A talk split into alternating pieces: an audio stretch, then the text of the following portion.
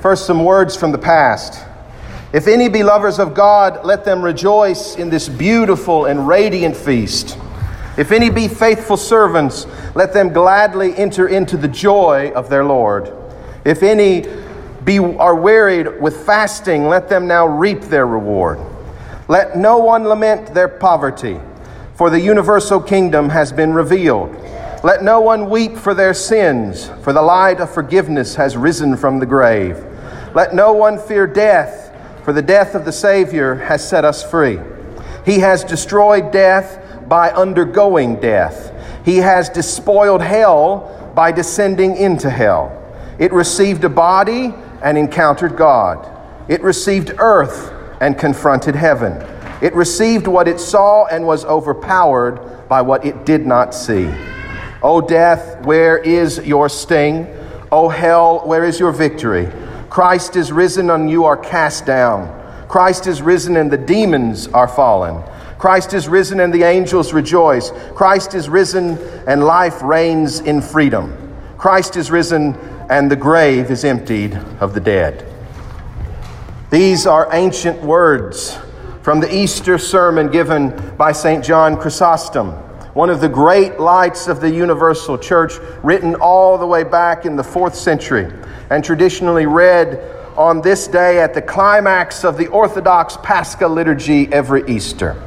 They remind us again this happy morning that Easter is the greatest celebration of hope for all of us and for the entire world. It is the gospel of the gospel, the good news of the good news and we receive it joyfully again this morning after our 40 day fast of Lent, after walking with Christ on the way of the cross through Holy Week, after witnessing the love that washed the disciples' feet on Maundy Thursday, and after experiencing the lash and the rod, the nails and the hardwood of the cross on Good Friday. Over the last week in this church, we have been experiencing with Christ those hard parts of life which all of us as human beings must eventually face.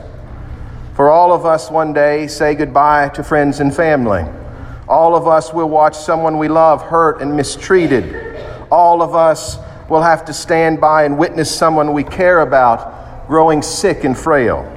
And every one of us personally will have our own difficult roads and frightening moments that impact and change our life, that pull the rug out from under us.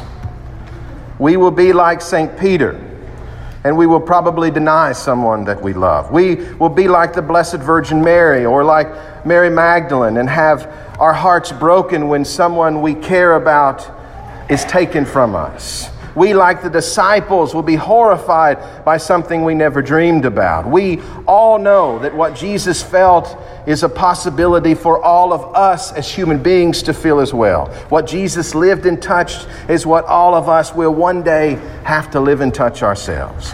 And even after all of that was accomplished and finished, on Good Friday. All of those things amongst the living and the human beings, all of those things touched and enveloped. Jesus didn't stop there with his effort to go to every place that we might someday have to go. The story that comes from yesterday, Holy Saturday, the day that came after the crucifixion and after Jesus' body was wrapped in a shroud and placed in the tomb in the garden, is a day when the church believes that Jesus, the Son of God, even descended into the depths of darkness to hell to save those who had come before him. That idea has shocked modern Christians so much that few churches even acknowledge it today. How could the Son of God die and go to hell? But for over a thousand years, there was no question about this fact in Christianity. No question because the death on the cross was known and understood to be the full payment for the sins of the whole world, physical as well as spiritual. All the world above and all the world that was below. And hell, in the ancient understanding, was beneath the creation in darkness and doom. It is the final place where that death and sin were ultimately connected. So, if that were the case, and if Jesus was set on touching every place of fear and pain we human beings can experience and face and descend into, then Jesus simply had to descend to that darkest of places to overturn its threat and to tear down its gates. We all face pain and we all face death, and yes, many of us in the living world face the darkness of hell. So, our Lord and Jesus Christ, on that day of silence and stillness, loved us so much that he descended even into hell to find the way to reverse everything that sin and Satan brought into existence to destroy the world. And there's no question that those beliefs and understandings would make no sense had this glorious morning not followed after that Holy Saturday. This glorious morning in which everything that Jesus walked through and everything that in this fallen world had achieved power and prestige, Jesus took to turning upside down completely. The resurrection of Jesus Christ, that which you have come into this holy sanctuary to remember and proclaim this morning, took all that suffering and shame that Jesus carried, the agony, the blood, the death, the darkness of hell amongst the living and the dead, and totally undid it. Jesus' death destroyed death and made the whole world, which had fallen, into something new for all of humanity. Nothing less than the creation that God intended in the beginning, all the way back in the book of Genesis, when He created the earth, when He moved through the darkness and separated into the light. When God imagined all living made in the morning and the evening, the moon and the stars, man and woman, and said that all of it was intended to be good. Thanks to the resurrection of Jesus Christ, we have the promise and the hope that the world will be that world again, and that all of us who believe and follow Him will be like Him in every way. So we too join with St. John Chrysostom and with St. Paul and with Christians for thousands of years when we say, O death, where is your sting? O hell, where is your victory? Christ is risen and you are cast down. Had Christ only lived and died, if we would have remembered Christ at all, we would only have a man to hold up to the world as a good example, as a good moral teacher, perhaps, who lived a virtuous life and died sadly as so many failed prophets before him. But this morning we hear again the earth shaking story, told with fear and trembling, mixed with confused joy by those who follow Jesus. And we hear in that reading from St. Paul and Corinthians and from the Acts of the Apostles that there were not just a few people who claimed to see this, but hundreds and hundreds of people who saw it. They all went to the tomb first and found that something unbelievable had occurred. That tomb was empty. Christ's body had come back to life as the first fruit of the new life Christ had promised. And not just an image or a metaphor, but physically back to life.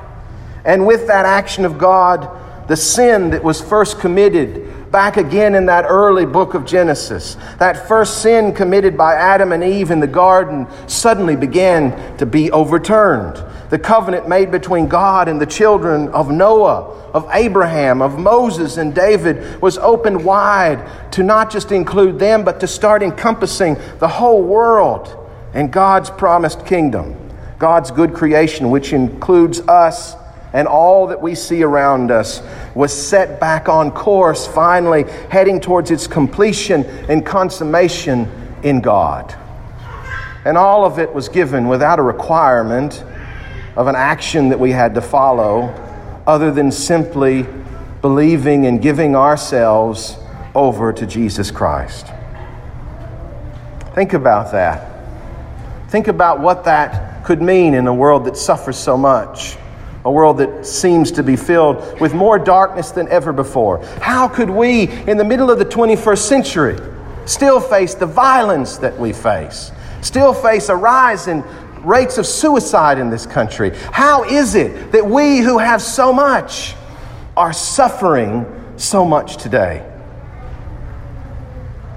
Brothers and sisters, it is through this great promise of resurrection that the world forever has been able to live without being afraid.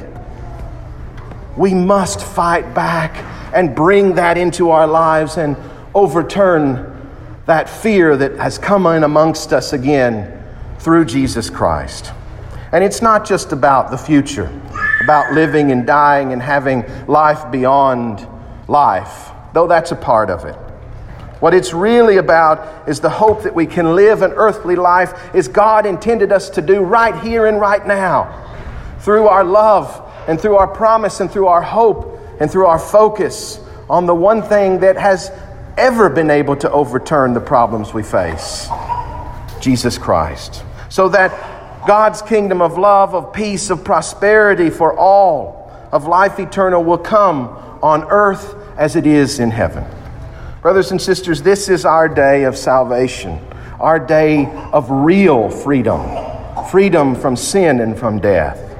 For we are all children of God by adoption now through baptism, so that we share in Christ's death, and by sharing in that, we will also share in being physically raised with Christ to live in that kingdom come, that new heaven and new earth, which is God's intention for creation. I leave you this morning with a passage of Holy Scripture we read when the sun was still rising early, early this morning here at All Saints. A reading from St. Paul in his incredible, amazing letter to the Romans.